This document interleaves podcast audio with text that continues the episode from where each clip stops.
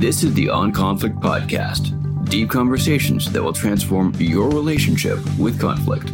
Season 2 A Focus on Leadership. And now, your hosts, Julia Menard and Gordon White.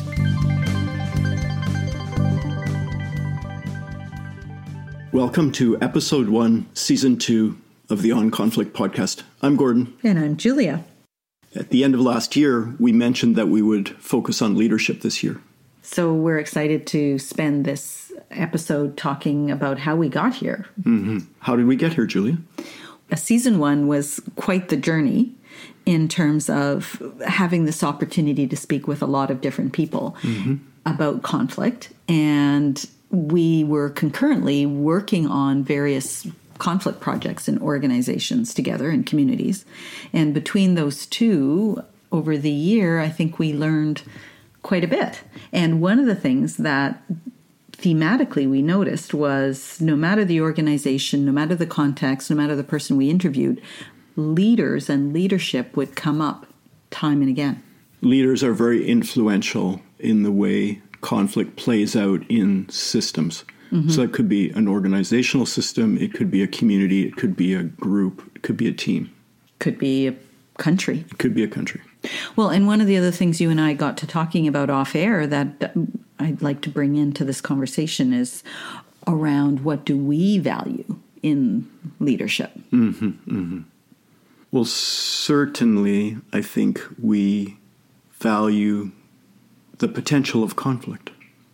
Well, that's right. a pretty provocative statement. It is. It? Actually, I'm going to say something that I'm not. Ex- don't think you're expecting to hear me say. Mm-hmm. That's fine. That's, uh, I think that's happened before between us. But well, because I was just thinking, you know, still poking around. What do we mean by collaborative leadership? Yeah. And conflict, right? How we expect a leader to engage in conflict. Mm-hmm. And what I thought of just now is how you and I engage in conflict. We have lots of conflict. Yeah, we do. and I can say I've almost never, and I'm, I'm saying almost never because I just can't remember any instance. So I'll say never. I've never experienced in any of our conflicts that you didn't respect me. Mm-hmm. In every conflict we've ever had, and we've had multitudes of conflicts mm-hmm. over the years, mm-hmm. I've always felt that I was, and it's an amorphous word, respected. Mm-hmm. mm-hmm. I just felt a sense of connection with you. Mm-hmm. I would say the same thing. And I think I could even state something obs- um, behavioral about that, and that is you listen to what I say. Hmm. Mm-hmm. No matter how much you might disagree with it, mm-hmm. or that it might offend you or even hurt you. Mm-hmm. Well, yeah, and that piece around the understanding, I think it's one of the principles in mm-hmm. our field, right? Mm-hmm. Like we, I can, just because I understand you doesn't mean I agree, right? Mm-hmm. That it gives me permission mm-hmm. to connect with you. Mm-hmm. I just never realized listening is connecting. That might sound weird, but. so okay, anyway. so that's that. Yeah, I, I, do want to bring it back to leadership, but mm-hmm. uh, and collaboration. Mm-hmm. It's just that I think maybe it's a principle emerging around collaboration, which is you keep connected. And I think for me, that's one of the reasons that I find political discussions so disturbing mm-hmm, mm-hmm. that they're it's they seem to be bereft of any respect, any mm-hmm. connection mm-hmm. with somebody who has a different ideological perspective, and and it's so destructive, so non-helpful. Mm-hmm. So I think this is a problem that you and I see in the world in general, right? And yes. there are other people who see this, of course, right? Mm-hmm. But we see that uh, differences over, again, policy or direction or whatever are totally fine and should be engaged in vigorously, mm-hmm. right? Mm-hmm. To produce new ideas and compromise where required but the character assassinations, right? The looking for dirt on people, the obsession with making someone bad so that you can do better politically is just so unproductive for the public good. And yet, our societies in around the world, so many of them have fallen into this mm-hmm. so deeply, mm-hmm. right? I mean, I guess it was always there to some. De- well, it's been there to varying degrees, but it just seems to have become so much more acute. Mm-hmm, mm-hmm. Well, and, and I think it is related to the state of the world. Mm-hmm. The more we have ecosystems collapse and chaos, we are going to feel more fearful. Yeah, and then greater fear produces more defensive behavior, and then mm-hmm. more reactivity to the defensive behavior, and you get tend to get escalation. Sure. Yeah, yeah. That's going to mean to handle that, we're going to have to become more mature, basically, mm-hmm. human beings, mm-hmm. right? yeah, I guess it's a call to a higher transformation consciousness, and, Mhm. which is part of the reason we're so committed to doing this podcast That's right. to explore these ideas and to help spread the notion that there are constructive ways to engage with conflict. In season two, we really want to go on a journey of exploring leadership and conflict and groups, communities, organizations, and where the intersections are. And, and you and I are starting with a certain premise about the areas that we think are most important for leaders to pay attention to. Now we are our area of expertise is has mostly been in organizations. Mm-hmm. So in the last decade, right? in the last decade, yeah. yeah. So that's where we're focusing this conversation. But I think there's a bit of an assumption. Some of these areas or tips could apply to groups, to communities, etc. yeah. So to kick off the season, we put our heads together, you and I, Gord, Bonk. carefully. no conflict about it. It was just ouch. Different points of view, and together we've created seven areas that you know we we are thinking at the beginning of this season that uh, we think leaders need to be aware of and and capable of acting in when it comes to conflict. That's right. And we'd like to reflect on these during the course of the season and see where that takes us. Yeah, And although organizations are our focus, some or much of what we have to say will apply to other to other groups of various sizes. Um, could be a team, a community, political realm. Mm-hmm. Yeah. yeah. Sounds great. And uh, actually, you came up with these two terms collaborative leader and conflict competent organization. Did you want to talk about those before we go into the seven areas? Sure. Yeah. Uh, and I, I will say that these are a work in progress. But I think when Julie and I talk about collaborative leader, we're talking about certain interpersonal qualities. That's not the only thing we're talking about. We're definitely talking about certain interpersonal qualities. And some of those would be that the person is capable and comfortable with sharing power, that they have the capacity to balance an empathetic and an assertive engagement using both those in a dynamic way, that they're consultative about processes and about conversation, and they're generally seeking win win outcomes, um, meaning that, for example, compromise will have a better quality after there's been an attempt to collaborate and try and create a win win. Yeah. Yeah. Yeah. And, Like and your list. yeah. Yeah.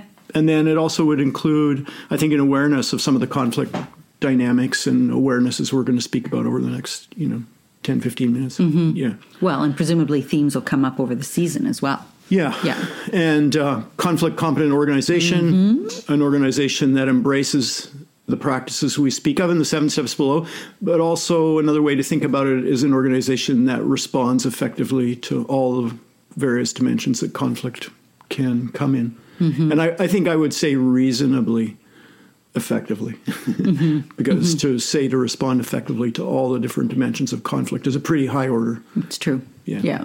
Attempt to respond. Yeah. Perhaps even lead into our first area Sure. be responsible. And there's seven, right? There are seven. Okay. Seven areas. Yeah. First one's be responsible. Mm-hmm. So uh, that uh, we see a collaborative leader as somebody who is who takes responsibility for conflict in their area and that can be multifaceted. Taking responsibility that the leader may have a part to play in the conflict is one way to think about it. We're also saying though that someone take a further step than that, and and if there's a conflict in the environment or in the group of people that you're responsible for, that that is your responsibility to look at it and try to do something about it, and consider that you may have done something not apparent, which is contributing to or making that conflict more likely to arise and make others more likely to arise.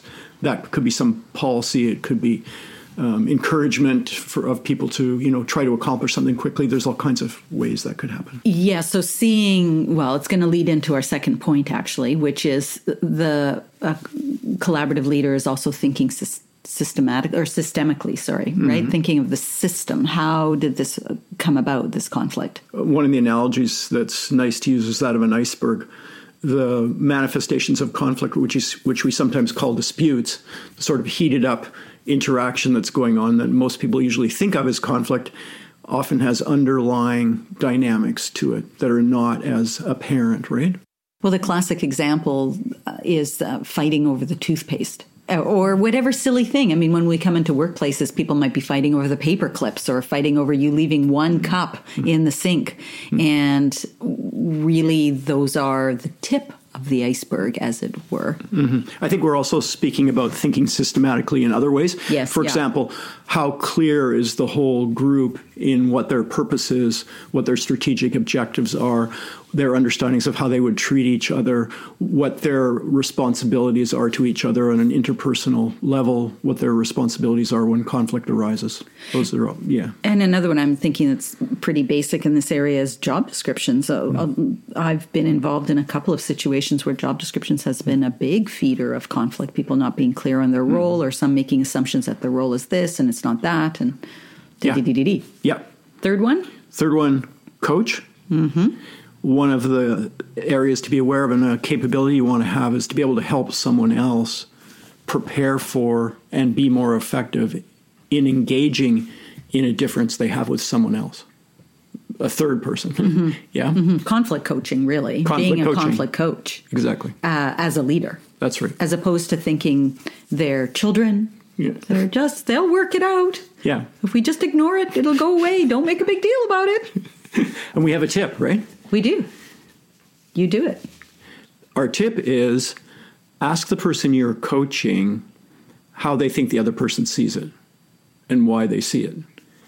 And another sort of uh, related question is how come they see you as problematic? How could someone see you as problematic? Yeah, that's a bit confronting, isn't it? it is. You can ask gently. Right? yeah, yeah. Well, just ideas for them, for somebody to think about, about how to work with somebody.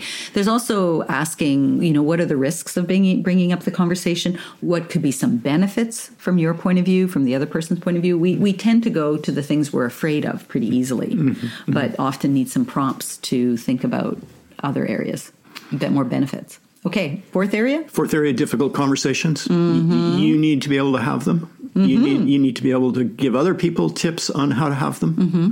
And um, one of the things we suggest to be aware of in that area is if you begin well, it will tend to go well. Mm-hmm. And so, what does beginning well look like, Julian? One way of beginning well is to state right off the bat some positive intention you have for having the conversation. Uh, it could be one of your best intentions, but it could also be a statement around caring. You know, and I've heard you say that to me actually sometimes that you care about our working relationship enough to invest the time to bring up topics that could take more effort to talk about. Mm-hmm. And I think those kind of statements assuage the other person that the intention is positive. Mm-hmm. You could also speak about the outcome that you're hoping for, right? Mm-hmm, I'm hoping to have a mm-hmm. more constructive working relationship. I'm hoping is hoping that we can advance this project through this conversation. Yeah. Yeah, lovely.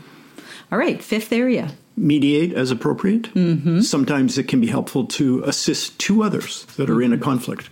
So you're being the sort of quasi mediator, informal mediator in the situation. Or you also could bring in a contracted mediator from the outside. Mm-hmm.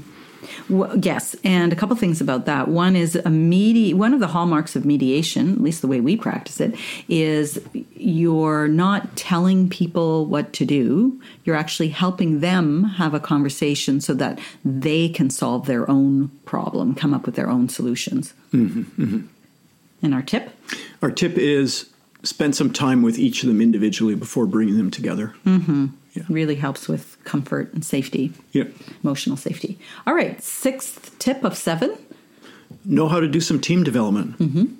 So there are lots of different components to this, but mm-hmm. one that I usually introduce fairly soon is the capacity to be able to raise a concern with someone else's behavior, right, or someone else's contribution. So mm-hmm. be able to do that in a respectful way, and also be able to do it collectively. So developing the team's capacity to, to talk about its interpersonal dynamics and reflect on its interpersonal dynamics.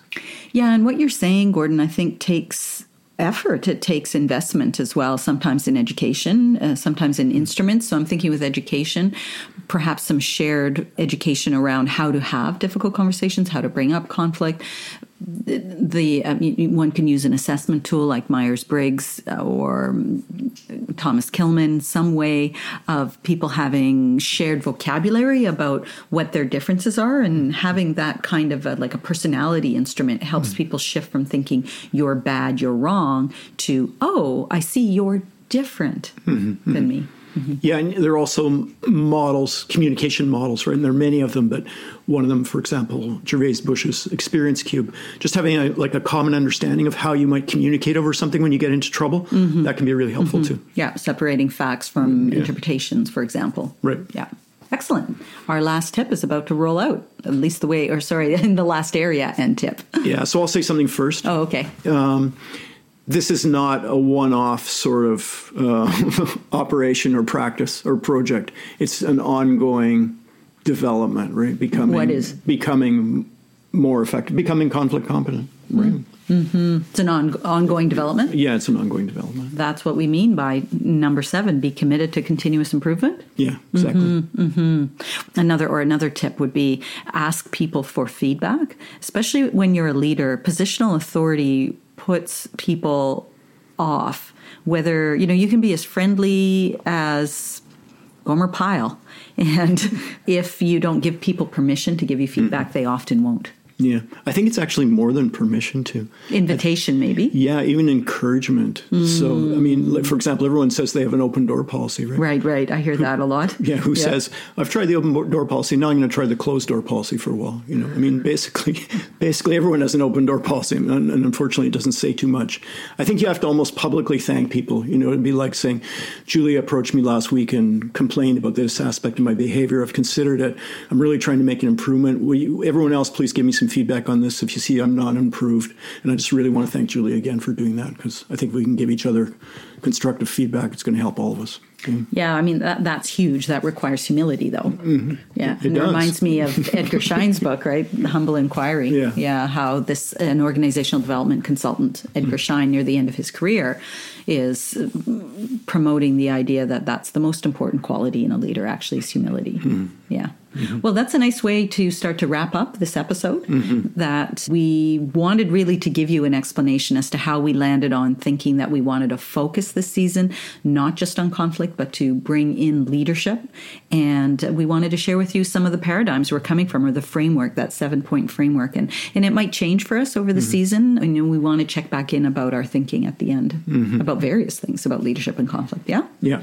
And then um, the next episode is our interview with Jane Morley, and it's just a fantastic look into a systems perspective in organizations. Mm-hmm. Yeah, yeah, I'm really looking forward to sharing it with the world. Yeah, all in the light of conflict dynamics, of course. Of course. all right. Thank you, Gordon. Yeah. Thank you, Julia. Thank you for listening. If you love this episode of On Conflict, then help us out by subscribing and leaving a review on iTunes. And you can spread these big ideas too by sharing on Instagram, Twitter, Facebook, wherever you show up online. Want to know more about us? Check out our website onconflictpodcast.com. Thank you so much for listening. Now, go make the world a better place.